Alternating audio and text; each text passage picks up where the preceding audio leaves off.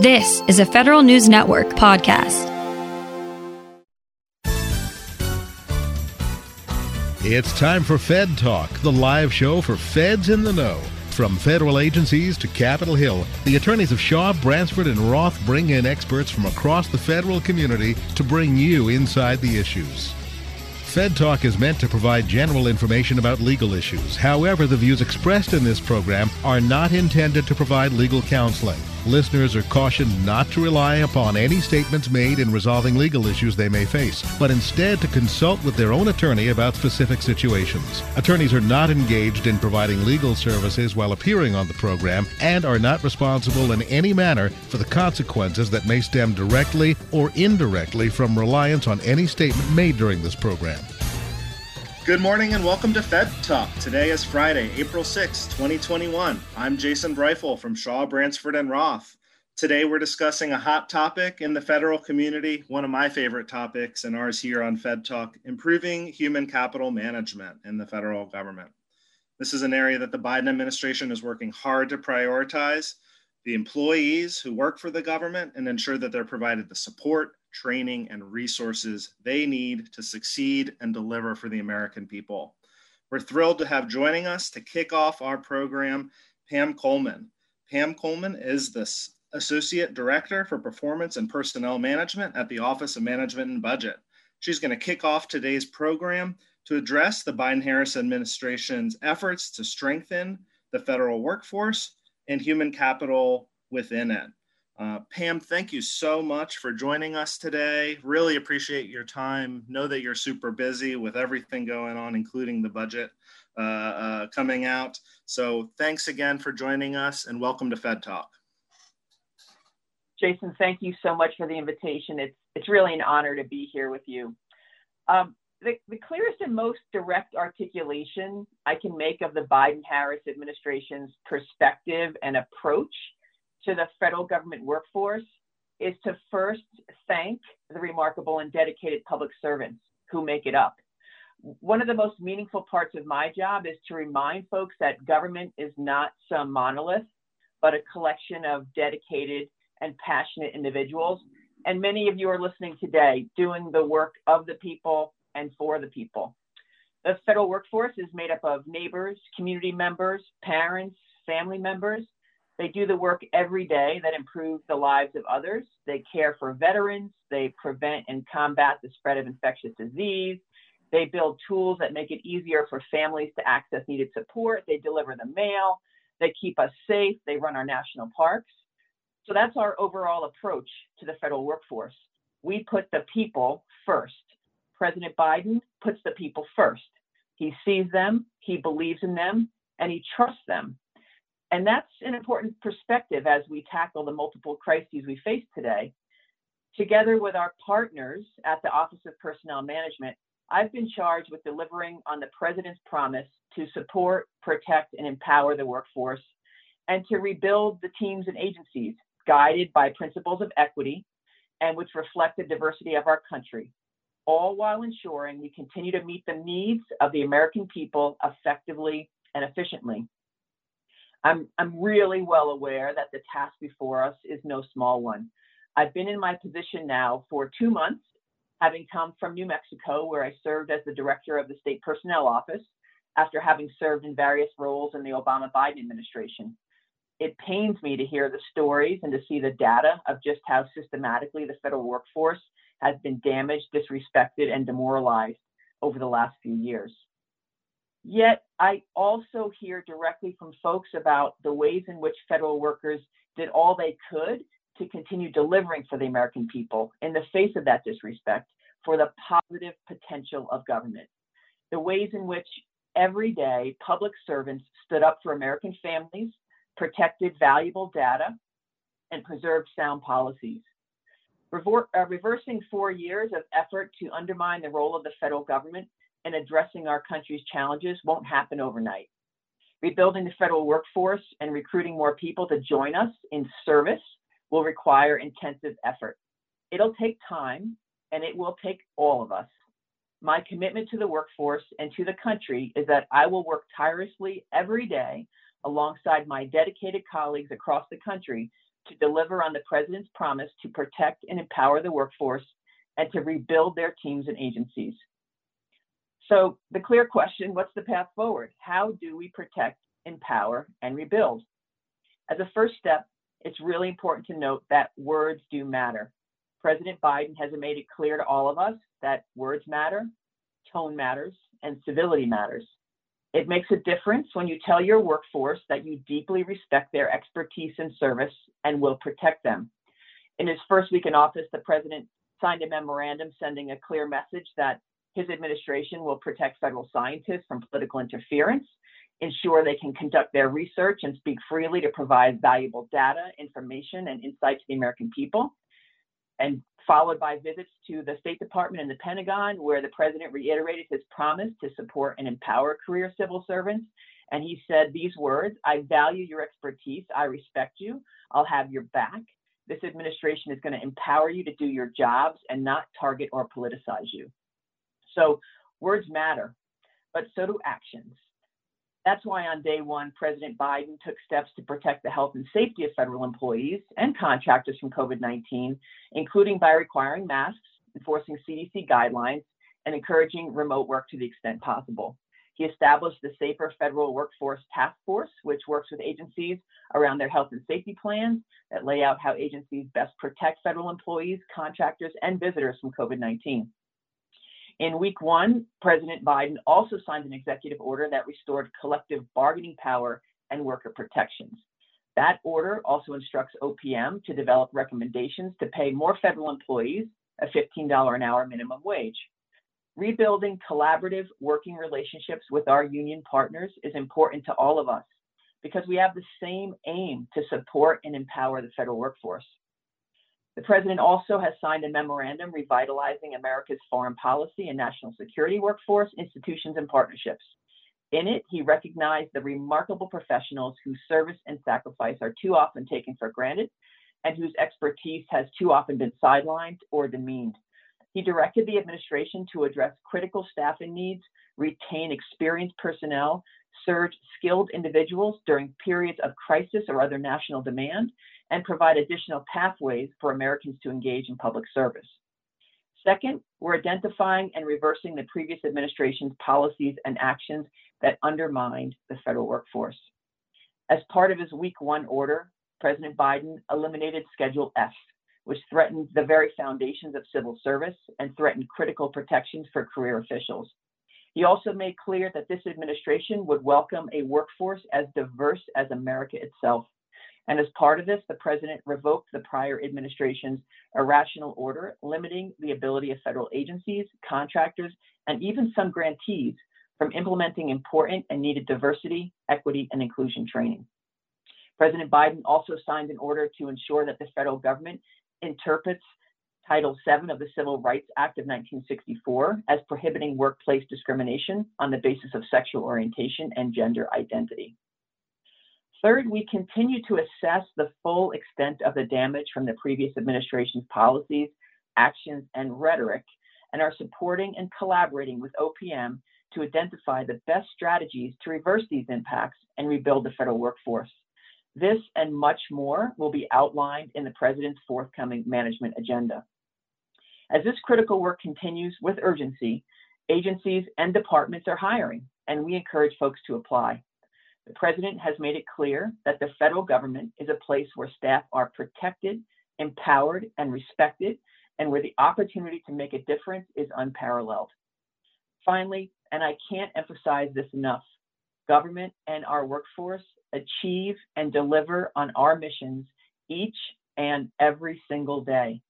So we've talked about celebrating Public Service Recognition Week coming up in May the well-deserved awards like President Presidential Rank Awards and the Sammys, but we really do need to talk year-round about how the federal workforce helps improve the lives of Americans, and that's one of the reasons I appreciate your podcast so very much.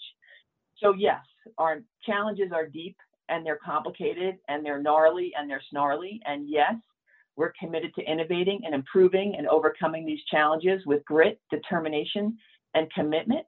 But I also encourage us to be committed to celebrating the 2 million federal public servants, the people who do the work and directly improve the lives of those they will never, ever meet, affecting our entire country of over 328 million people and nearly 8 billion people around the world.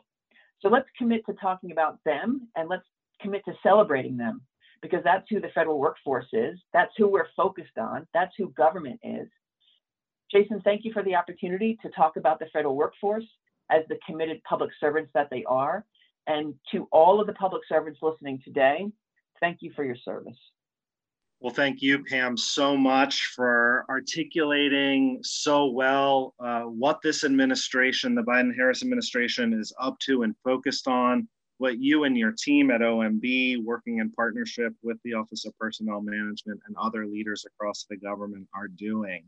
Um, can't uh, appreciate enough your time and laying this vision out for us here today on Fed Talk.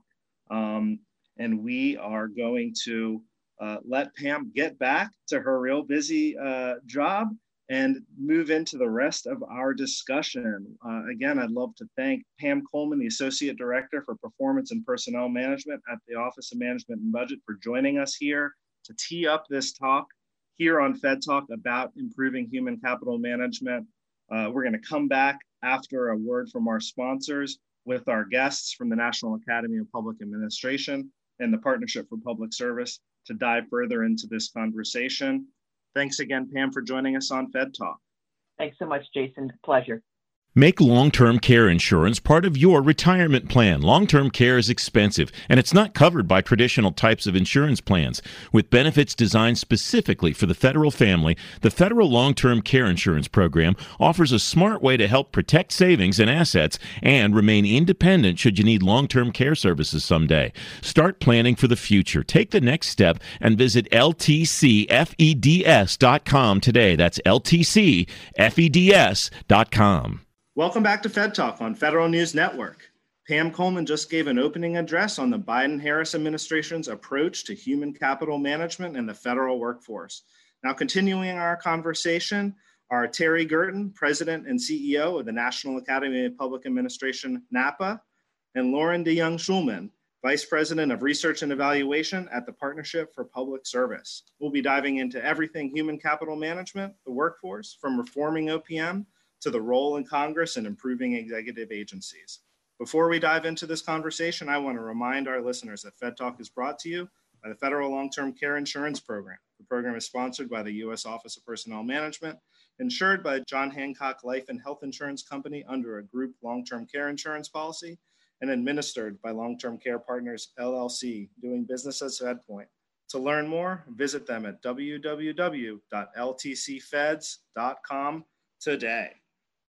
Well, again, Terry and Loren, thank you so much for, for being here with us today. Uh, I don't think that the partnership or NAPA need introductions. Your organizations have been super active in this space for, for a long time. Uh, but I'm, I'm hoping that each of you can help set the stage for this conversation from, from your organizational standpoint and from your personal standpoints as people who've looked at these issues uh, for a long time. Uh, our discussion today is going to look at uh, what needs to happen in executive agencies, um, in Congress, and then how it all comes together uh, for success. and maybe to kick off our conversation today, Terry Gerton from NAPA, can you please kick us off? Welcome to Fed Talk.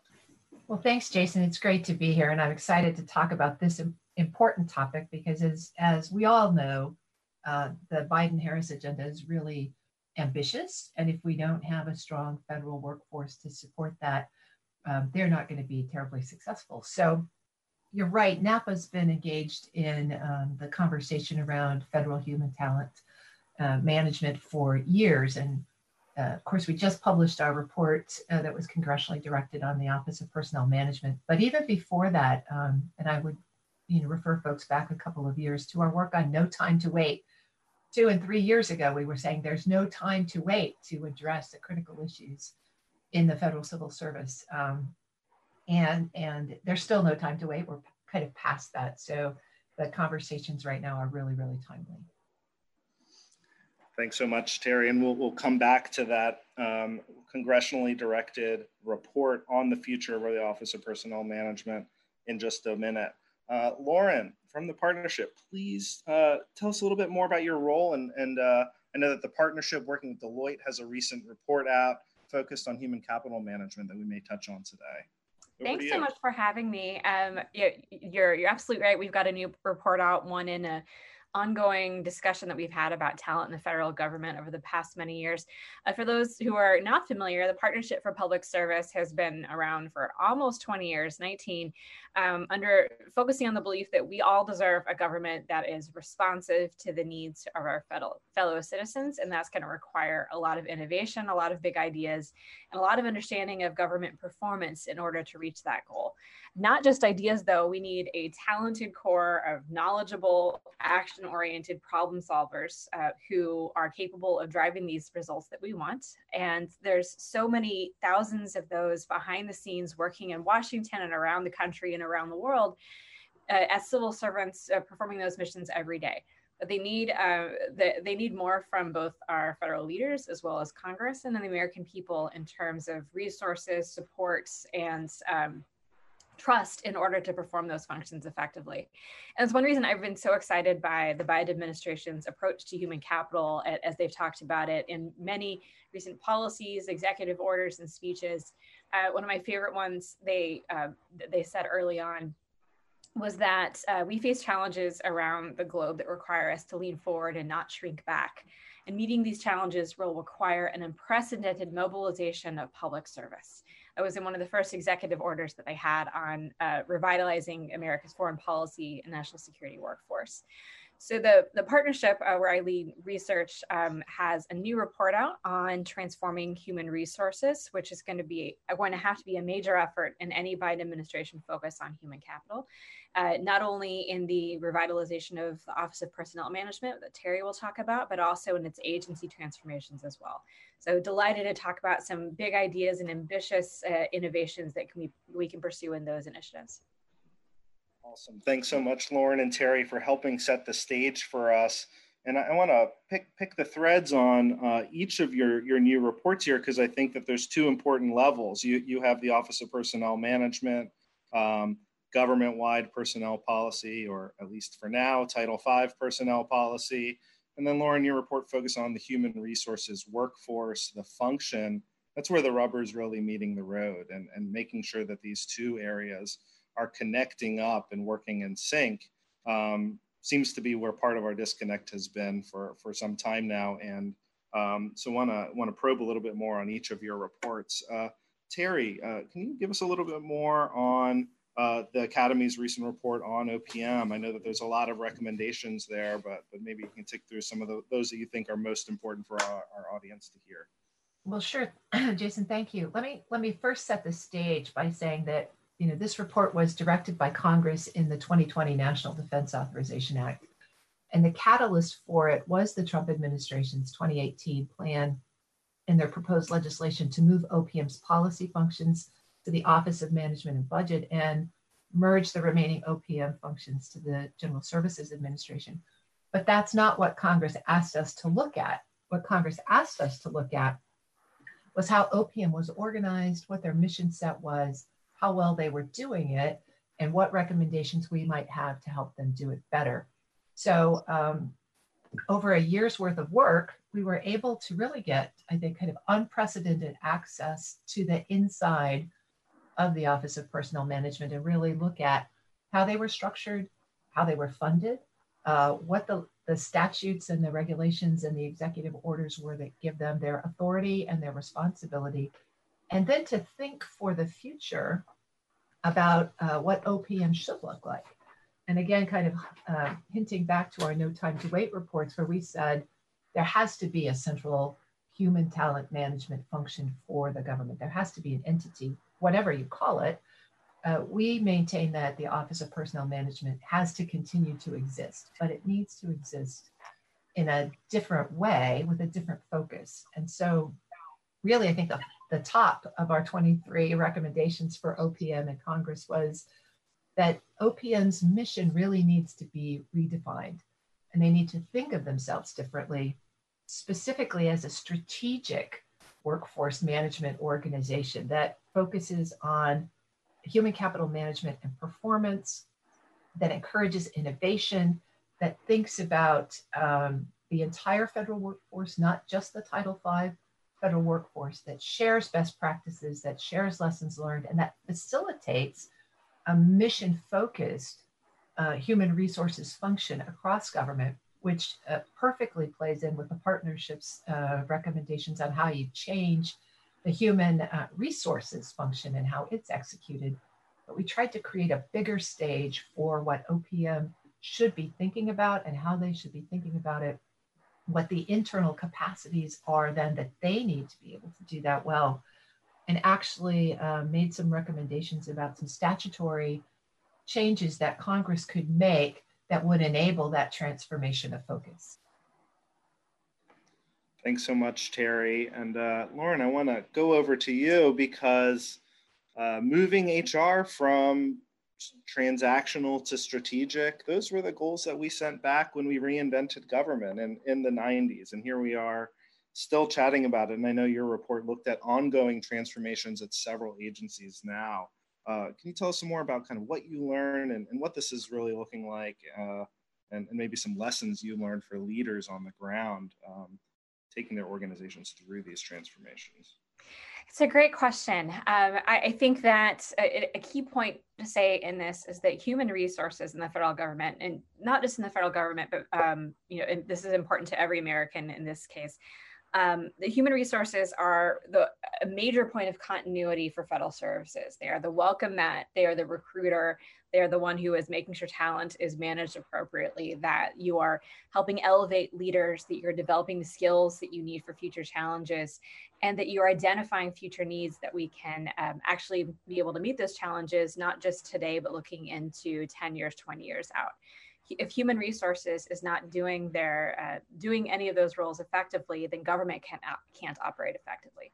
So the partnership worked with Deloitte to do a study on um, uh, HR transformations and what are the necessary ingredients for those to uh, be able to be successful. And we try to focus on how effective human resources contribute to government success, from helping hire that essential talent to supporting them that to, uh, to managing their workforce effectively and look for opportunities for leaders to build on some prior HR transformations, um, whether it be around designing more customer focused services rather than focusing on compliance, um, better leveraging data and technology, revamping service delivery models, and above all, building trust, acknowledging the elephants in the room when it comes to HR transformations. That prior transformational efforts, to your point, weren't always successful. You didn't always have leaders' investments. You didn't always have the customers in mind. They may have been focused too heavily on cost cutting rather than service delivery.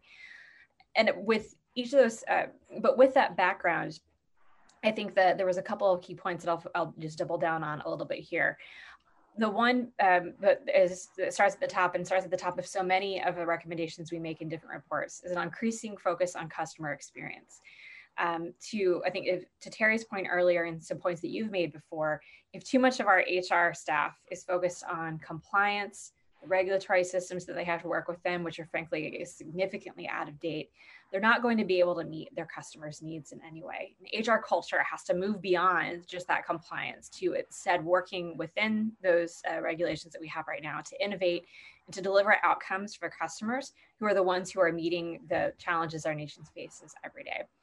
Um, and HR customer service has not gotten great ratings over the past several years. Uh, right now, I think it's uh, amongst the lowest of services that are rated in the customer service satisfaction survey that GSA issues on a regular basis.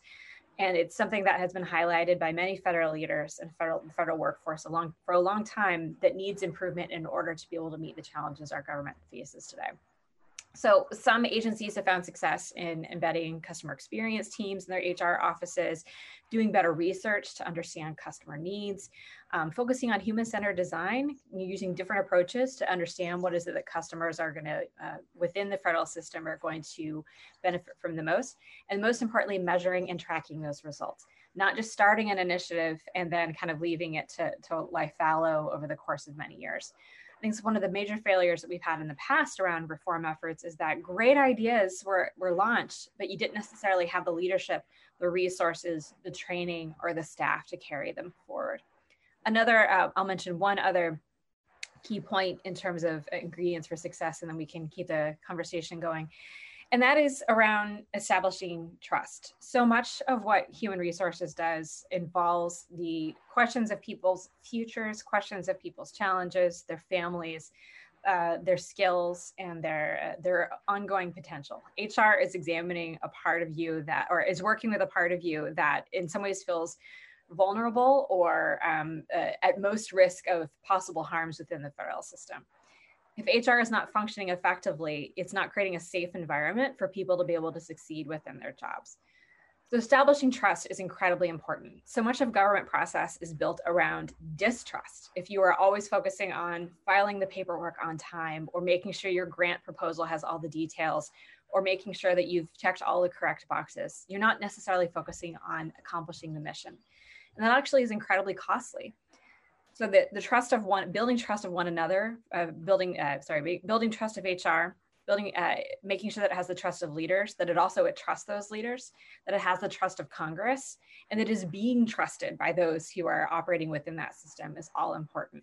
And that includes, as I was saying earlier, acknowledging the elephants in the room of past failures, past challenges, resource for uh, um, resource demands, and also acknowledging that some transformational efforts aren't just about cost saving and they're not about moving people around where they want to go. They're about delivering better services for federal workers and for the American people. And Jason, you know, I think Loren makes a really important point here. All the positive things that we want people to experience in their interactions with HR uh, in the government have gotten squeezed by the, the amount of time we have to spend on compliance activities. And that doesn't start with the agency HR offices, it starts with OPM. And so I think one of the critical recommendations we make in our report that could help facilitate that better customer interaction at the at the delivery level is to move OPM from a focus on uh, 100% compliance inspection to a risk-based management approach to compliance. Um, I, I want to be really clear. Oversight is an important role, and OPM's got it. But how they choose to exercise that oversight um, is is somewhat controlled by statute, and we do make some recommendations here where Congress could change um, some of the wording that would free them up. But we really uh, want to encourage OPM to take a, a risk management approach to oversight. And of course, that's easy to say um, and sometimes hard to do because in this case, it also means that OPM's got to build better data capacity to use the data that they have to give indicators about where there are risky areas so that they could focus. It means they need more risk uh, or they need more data analytics uh, talent in OPM itself.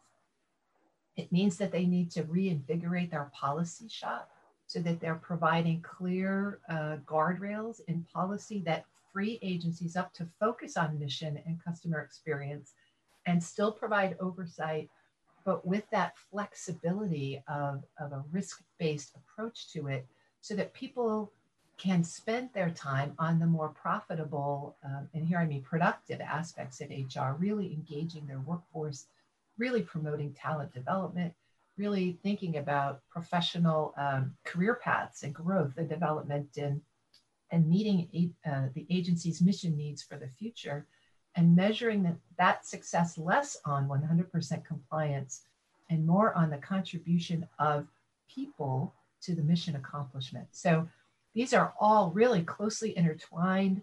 Um, they relate so closely together and they're flip sides of each other, right? What happens in the agencies versus what OPM allows to happen in the agencies. One quick point on that, Jason, um, on, on, this matter of, of, compliance and innovation. There's been, and I think con- Congress can point to, the past administration and um, agencies can point to a lot of innovations in the HR space over the last decade, and even before that. There's pilots that have gone on and been, been launched that have been really successful and offering really amazing contributions to how we hire, how we promote, how we share talent, and how we elevate talent within the federal system. The problem with that, as Terry alludes to, if you are focusing much of your time in the HR system on compliance or on making sure that you are fulfilling the requirements of existing regulations and policies, those pilots, those innovations are inaccessible to you, or if they're if they're not fully inaccessible, then they seem as uh, the, the, last possible option that you want to pursue. Things that are new, things that are untried, things that don't necessarily have a lot of uh, experience within your system, those are difficult to want to pursue as an HR professional or as a federal hiring manager if you know that the the abundant focus of the office of person personnel management or others is going to be on did you check all the right boxes? Did you follow those policies? Shifting to the, the model that Terry is alluding to would have tremendous benefits so that all of those innovations that have been introduced, that Congress has been so effective in aiding in, can actually be utilized within the federal system. Thanks so much, Loren and Terry. You gave us a ton to unpack there.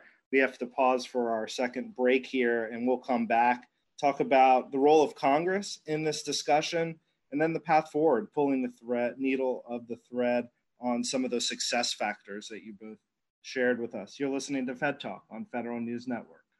Make long term care insurance part of your retirement plan. Long term care is expensive, and it's not covered by traditional types of insurance plans. With benefits designed specifically for the federal family, the Federal Long Term Care Insurance Program offers a smart way to help protect savings and assets and remain independent should you need long term care services someday. Start planning for the future. Take the next step and visit ltcfeds.com today. That's ltcfeds.com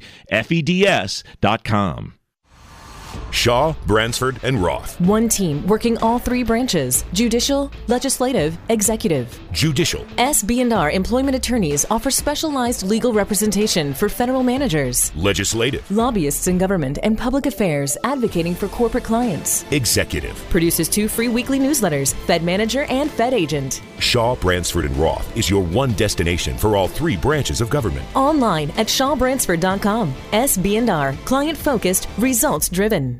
Welcome back. You're listening to Fed Talk on Federal News Network. We're entering the second half of our show talking about federal human capital management.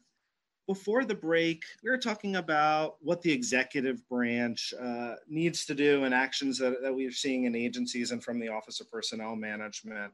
Uh, but one thing both Terry and Loren, you each talked about was uh, the system that we currently have now. And, and that system not only comes from OPM rules and regulations, but uh, really is set by Congress in terms of the statutes that they lay out for, for managing the government workforce uh, and agency workforces. And we have uh, all kinds of personnel systems all over the place. Um, what is the role in Congress here? And, and maybe the, the most important question does Congress understand the nature of the problem, the scope of the problem? Do they think we have a problem? Uh, Loren, let's start with you. That's a great question, Jason. I think there's a lot of members of Congress who either have experience in government themselves or have an intimate relationship with the, the federal workers who do this incredible um, service to America every day. That being said, I think there are misunderstandings and myths about how the federal workforce needs around federal hiring and around uh, the kind of help that Congress can provide that, that would uh, Congress would do well to help overcome those.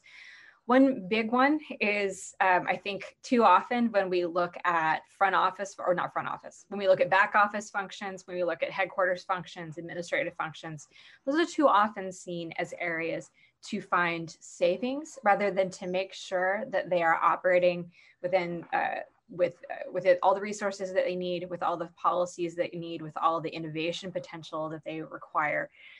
And um, as a piece of that, I think often not just Congress, but many federal leaders look at technology as a means of solving problems uh, that we are faced within our federal system and more broadly. Technology can be transformative. It, it can allow us to do things we were not previously able to do.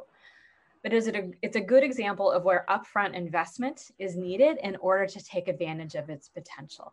Um, so that if you believe that technology can help our HR system operate more efficiently, effectively, fairly and um, with greater responsiveness to the customer needs, then you actually have to invest upfront in the skills and expertise of human resources staff, their managers, and the rest of the management system within federal agencies. And that's true across the board. Um, in many cases, I think HR functions and staff have really suffered from decades of underinvestment and lack of attention from senior agency leaders. That's another area where Congress can play a really key role is in their oversight functions, in their connections with federal appointees that they are working with regularly, to make sure that they are talking to them about do you have all of the resources and the um, resources, authorities, and people that you need in order to actually do these jobs? Are you appropriately invested in that welcome mat, the recruitment, the, tel- uh, the talent management functions, and everything that is needed to upskill your employees for future challenges? If Congress could play a role in driving those conversations amongst federal leaders, that would be uh, opening the door to a lot of conversations that I think are really necessary to have on the Hill. Thanks, Loren. Terry, what, what are your thoughts on this? Well, I think it, it is a really important question. And certainly we see just by the volume of statutes related to, to federal HR that members of Congress are very, very interested. But they tend to be interested in the agencies that they have oversight for. Um, and so, one of the things that I think may be really, really useful from this OPM report that we did was an inventory of the federal statutes related to OPM, particularly because there wasn't one. Um, and so just by doing that inventory, uh, we were able to, clar- to, to shed some light on the complexity of the federal civil service and all of the statutes and all of the regulations that provide um, minuscule detail on how that has to happen. And so I, I, think that is evidence of Congress's concern, but it's also evidence of the fractured nature of that oversight. One of the recommendations we make in the report is that Congress should reestablish the civil service subcommittees in the House and Senate oversight committees to specifically address the state of the federal workforce and the state of federal human capital management and to organize government-wide policy because you know in opm's defense the system is so complicated that there's hardly anybody that even knows what all the rules and regulations are and it makes it very difficult to create integrated federal policy around human capital management and human resources. So I think that's a key piece of, of how Congress and the administration will need to work together. This is going to have to be a partnership if we're serious about reform um, for the system writ large. OPM, the administration, and Congress have got to be transparent, collaborative, and clarifying so that we can simplify the rules of the road. Even the agencies don't know all of the different authorities that they have. Uh, they don't use all of the authorities that they've been given. Um, and so there's tremendous opportunity to simplify this process, to clarify it, to get it down to the tools that work um, and focus on those and give agencies then flexibility. One of the things we've recommended in previous reports is where there's a flexibility, as Loren mentioned, the pilot programs, where there's a flexibility that's established for one agency, we ought to think really uh, deliberatively about why that shouldn't be a flexibility for every agency. Um, and then get that down to a small set that everybody can understand, articulate, and implement and a big part of that is going to have to be Congress uh, working with the administration to set the, the rules about their oversight, right? So they have oversight responsibility, OPM has oversight responsibility. But if everybody can sort of clear out the landscape so that we know what to focus on, I think that will go a long way to then enabling the frontline HR staff to really be effective um, in bringing in talent, uh, you know, retaining and, and promoting that talent. Thanks so much, Terry. Um, they've really got a lot of on their plate up there in, in the Congress, and it'll be interesting to see how they uh, react to the report. Any indication yet whether there will be hearings on the, the report that Congress asked for uh, from the Academy, uh, or is it still too early days? Well, we've gotten really positive feedback uh, on the initial perspectives on their report, um, and you know it, its uh, ability to address the questions that they laid out. I think, you know, there are certainly lots of urgent concerns on the Hill these days. Um, the, the state of the federal workforce probably is one of them, but uh, we'll see when they, when they get those going. Thanks, Terry. Really appreciate that. We've got a pause here to take our last break, and then we'll conclude our conversation here today, looking at the way forward uh, on these human capital management uh, issues and opportunities. You're listening to Fed Talk on Federal News Network. Make long term care insurance part of your retirement plan. Long term care is expensive, and it's not covered by traditional types of insurance plans. With benefits designed specifically for the federal family, the Federal Long Term Care Insurance Program offers a smart way to help protect savings and assets and remain independent should you need long term care services someday. Start planning for the future. Take the next step and visit ltcfeds.com today. That's ltcfeds.com. Welcome back to Fed Talk on Federal News Network. We're entering the last segment of the show, so let's dive right in. I want to focus on the way forward here in, in, in the end of our time together here, uh, talking about human capital management in the federal workforce and in the federal government. And, um, you know, there's so many issues that we have covered today, but uh, I've got to hope that there's hope uh, I'm, I'm, looking to each of you, Terry and Loren, uh, to give us some ideas on, on the way forward. Um, and uh, Terry, uh, kind of as, as, as you're looking at this from the Academy, uh, what are some of the things that you, you think need, we need to be focused on and need to see happen? Well, Jason, I, I think there's real opportunity for success. Um, and so we're going to be looking at the new political leadership team in OPM because they have the opportunity to drive real culture change in that organization. I mean, we've all been talking about it. We've talked about how it needs a change in focus, how it needs to be restaffed, and, and it needs to build its own capacity.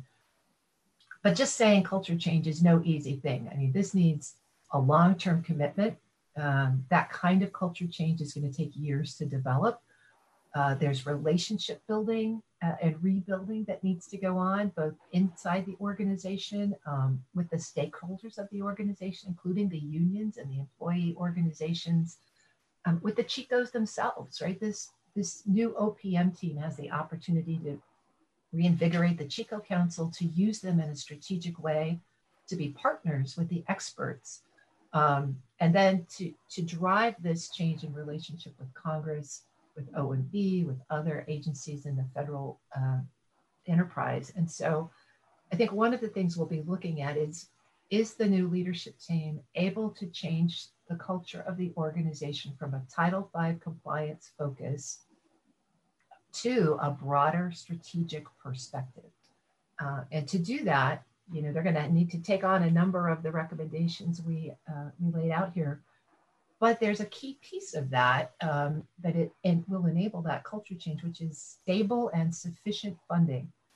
Um, and to do that, OPM's going to need to really get down into the cost and programmatic levels of what they spend, what they need to spend, what the to be organization is going to look like, be able to present those in a compelling way to Congress. Congress is going to have to commit to stable sufficient funding levels, uh, either through appropriations or through working capital funds. Because OPM can, can create a, a vision of sunshine and rainbows, but if it's not funded to do the work, uh, you're not going to be able to get there. So I think for, for us, we'll be watching two things. One is that leadership for culture change, and the other is the transparency and partnership to ensure that the OPM that we want is sufficiently funded to be the OPM we can have. Thanks so much, Terry. Really appreciate that. And uh, uh, I think many others will be keeping an eye on those areas as well. Uh, Loren, from your perspective on the path forward, uh, anything that you want to highlight or, or, foot stomp here for our audience? Absolutely. And I've really enjoyed being part of this conversation, Jason. Um, I think that a key thing that is a critical ingredient to any success in transforming HR and rebuilding federal talent is the attention is attention from senior agency leaders, from senior agency of political appointees. This is something that Congress can help with, the Biden administration can help with, and senior agency officials should take the talent of the federal workforce as one of their key responsibilities and one of the most important parts of their legacy. The civil servants who work every day across administrations have got to be seen by these agency leaders as somebody people that they are taking responsibility for uh, for their recruitment for their investment for their potential and their future and their ability to meet their mission on a day-to-day basis a good example of this where i actually have some hope is uh, the state department Um, and we talk a bit about this in our report on HR transformation, but also another uh, partnership report called State of Renewal on uh, agency transformation at the State Department. State's already done some good investments in their human capital functions through some centralization to increase better uh, consistency in HR services. And there into some challenges along the way that didn't quite account for state culture, but have gotten have faced some improvements but there's still a long ways to go at the State Department. Um, you and I have discussed earlier about how the State Department hasn't been reauthorized in decades. There are authorities that it is desperately needs in order to moder- modernize much of its system to, um, to correct some disparities between civil service and foreign service personnel management, to have better end-to-end talent management systems, to improve its information technology, which is decades behind, and to correct some real challenges that we see in its ability to attract, retain, and promote uh, diverse talent, which is very underrepresented in both the civil service and foreign service, particularly at the leader level at the State Department. This is an area that the Biden administration has uh, put some priority on, both in their executive order that they issued on the national security workforce, but also in the leaders that's a, it, it's appointing at the State Department. Secretary Blinken, um, Deputy Secretary Brian McKeon, many of the leaders it's appointing that have incredible foreign service and other experience in state have all either prioritized specifically or hinted at their invest desire to invest in the workforce and their desire to make sure that state is a 21st century world class diplomatic corps that has the people and the capability to meet all of those 21st century challenges. And I have actually a lot of hope that both from a policy and legal perspective, but also from a cultural perspective, those leaders will place the investment in human capital and talent that will be necessary to build state up to what it uh, what the country needs for its foreign policy leadership. Um, but there's a lot of challenges ahead for them as an organization. So fingers crossed that they will put the time and investment in. Thanks, Loren. Really appreciate that kind of tangible example, even at a large department like state, uh, where it really shows that uh, you've got to have the different players, your career leaders, your political leaders, the White House and Congress rowing together to make sustained progress on these issues. Um, and as we've talked, uh, heard today on Fed Talk from Pam Coleman from OMB, uh, the tone at the top from the administration really is consistent with this message to uh, link the capability and success of the workforce to the success of the policy directives of an administration. And, and it, uh, while we're here in our last few minutes, I'm, I'm curious for your, your thoughts and perspective on there are a lot of directives. And, and I know in talking with folks in agencies, their heads are kind of spinning what to prioritize, what goes first, how do we make sense of this all? Do either you have recommendations uh, for agencies or as you're looking at all of that, kind of what's, what's the, the North Star for you, any tips for folks out there listening um, who are uh, trying to be responsive to these these new directives? Sure, uh, this it's a, a, great great question, and I think a great theme to connect to uh, the conversation that we've had today. Um, you're right. There's been dozens of executive orders, new policies, new announcements the thing that I would offer to any uh, leaders who are in the Biden administration right now, whether career or federal, is to rely on the career workforce, the civil servants who have served uh, across administrations who know um, where, how to get things done, how to move things in the system, and the lever, levers that are necessary to uncover what will actually be possible to implement some of these new policies. Establishing upfront that collaborative, trusting relationship between political appointees and the civil service workforce is absolutely critical to managing this onslaught of new priorities as they come in. And that's something that it, it, feels as though like of course it will just happen naturally. But i think particularly after some of the challenge we've, we've had in the last few years rebuilding that trust and putting purpose and deliberation behind those relationships will be absolutely vital and will be foundational to getting all of those uh, those new policy initiatives off the ground awesome thank you so much uh, Loren DeJonge Schulman from the partnership for public service uh, thanks for have, being here with us on fed talk Terry Gerton from NAPA. Uh, what, what do you think on that last question? Um, uh, you know, it, Loren's absolutely right. Um, the tone at the top is one uh, that's much more positive and open to trust. Um, now the federal government has to deliver on that outreach to the workforce. Uh, you know, there's certainly a lot of conversation going on uh, about the technicalities of how we uh, bring people back to work, so to speak, uh, following the post-COVID uh, crisis, um, and how we do that and how we think about that for the future is going to be key to all of this. And Loren's exactly right. You know, we have competent, talented, expert HR managers. The the administration and its OPM team need to be in close collaboration to make sure that um, all of the conversations around here uh, around this important topic are clear, that they're transparent, that they're listening, right, uh, and that they're taking action in a, in a positive and clear and implementable way while keeping their eye on the future to make sure that uh, we're, we're recovering in a way that builds uh, capacity, that doesn't uh, diminish or constrain it. Awesome. Thank you so much, Terry Gerton, President and CEO of the National Academy of Public Administration, Loren DeJonge Schulman from the Partnership for Public Service, and Pam Coleman from the Office of Management and Budget. Thank you all so much for your time and joining us for this great discussion on Fed Talk today. Fed Talk is brought to you by the Federal Employment Law Firm of Shaw Bransford and Roth. Have a great weekend.